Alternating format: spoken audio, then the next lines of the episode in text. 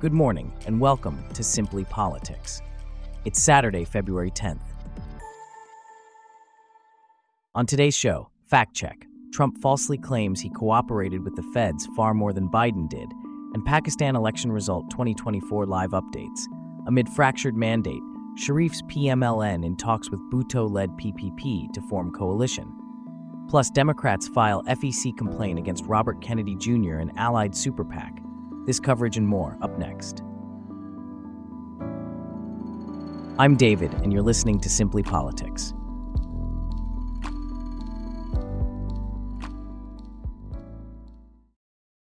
We start off with a look at former President Donald Trump, who is currently the leading candidate for the Republican presidential nomination and his recent false claims about the extent of his cooperation with federal authorities over the classified documents he retained after leaving office, compared to President Joe Biden's cooperation.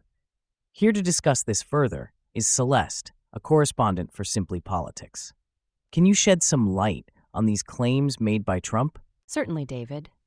Trump claimed that he cooperated with federal authorities far more than Biden did, and that Biden fought them all the way. However, these claims are not true. There is no reasonable argument that Trump cooperated as much as Biden.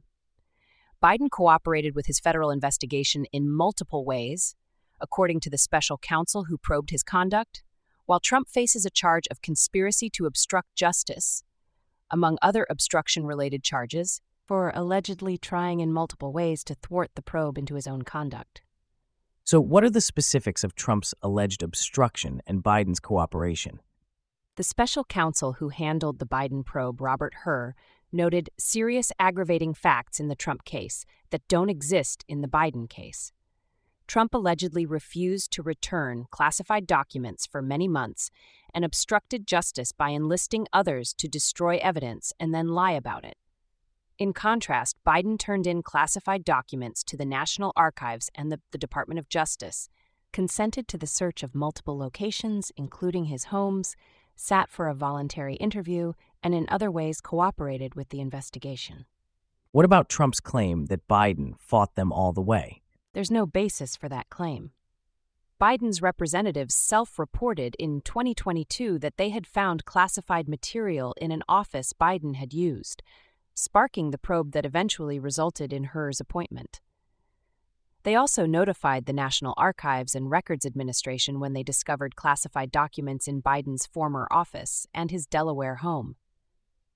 Biden gave the FBI consent to search his garage and his entire house. FBI agents were also permitted to search his Senate papers at the University of Delaware. And how does Trump's cooperation compare to Biden's. Trump's cooperation did not come close to matching Biden's.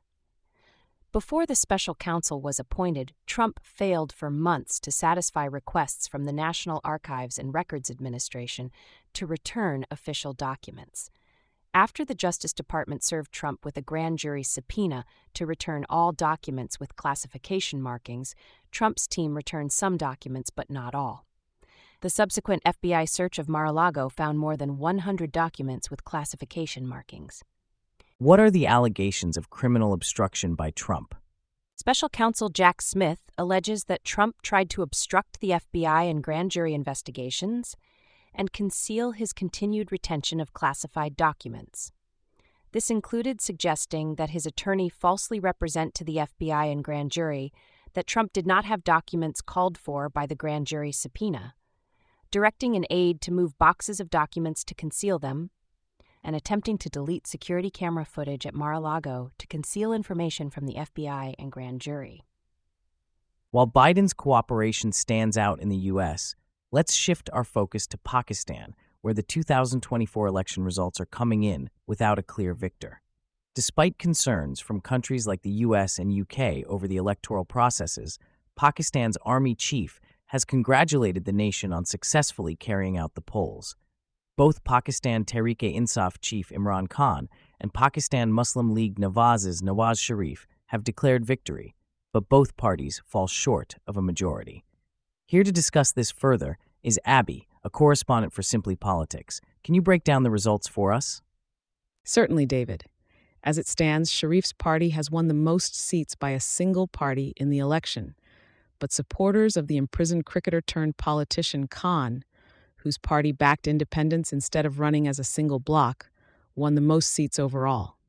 Sharif's party is now in talks with the PPP, led by the Bhutto Zardari family, to form a coalition government since it has failed to win a clear majority on its own.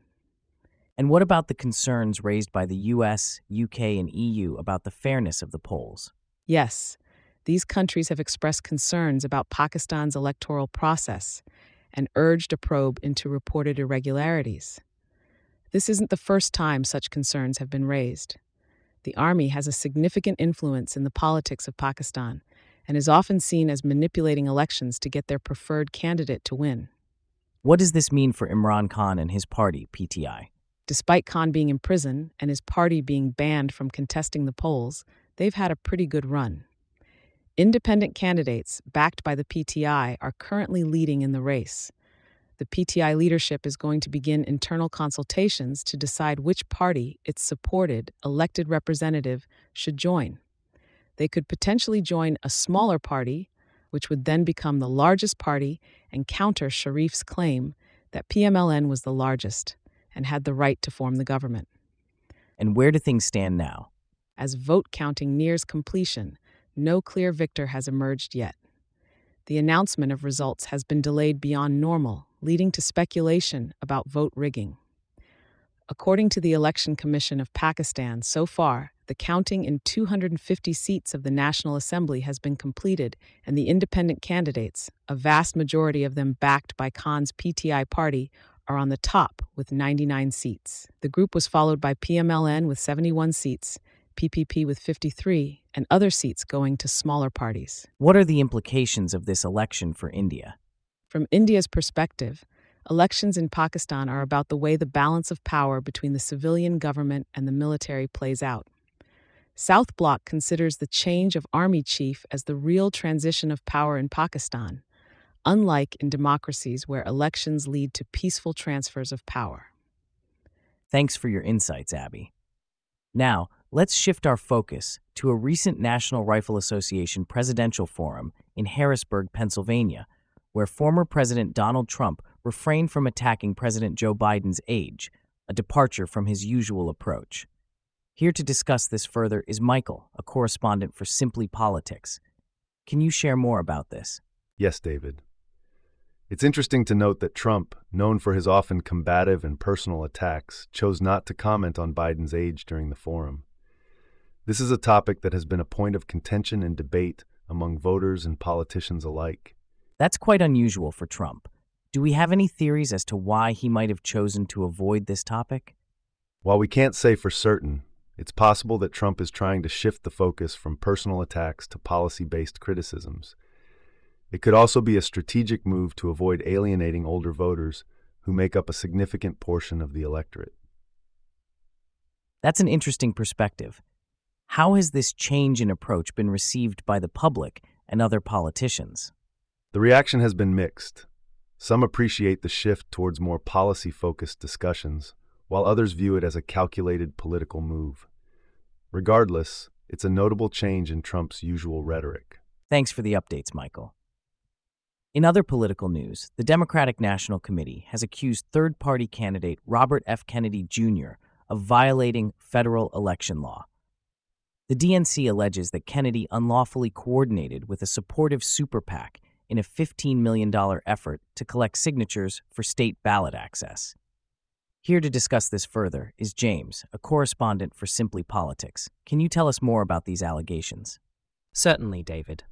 The complaint comes in the wake of an announcement by American Values 2024, a super PAC, that it plans to spend $15 million to collect signatures in 15 states to get Kennedy on the ballot. The DNC's legal counsel, Bob Lenhard, argues that state law presumes, and in some cases requires, that the candidate or candidate committee is involved in the petition process. This, he says, makes the super PAC's spending an illegal in kind donation. And how has Kennedy's campaign responded to these allegations? Kennedy's campaign manager, Amaryllis Fox Kennedy, who is also his daughter in law, has called the FEC complaint a non issue. She explained that the campaign has created a structure that allows any volunteer to download signature forms for various states and then mail them in for verification by a campaign vendor. She also stated that, to her knowledge, they have yet to receive any signatures from American Values PAC or any PAC. What about American Values 2024, the super PAC in question? What's their take on this? Tony Lyons, the founder of American Values, has dismissed the complaint as a desperate DNC tactic to defame Kennedy and drain his campaign funds. He accused the DNC of wanting to deny millions of people their basic constitutional voting rights. So, what's next? What are the potential implications of this complaint for Kennedy's campaign and the 2024 election? The complaint will be reviewed by the Federal Election Commission, which will then decide whether to investigate. If the FEC finds that Kennedy's campaign did unlawfully coordinate with the super PAC, it could result in fines or other penalties. This could certainly impact Kennedy's campaign and potentially the broader 2024 election landscape. That's certainly something to watch. Thanks for the report, James. And with that, we wrap up our stories for today. Thanks for listening to Simply Politics. We'll see you back here tomorrow.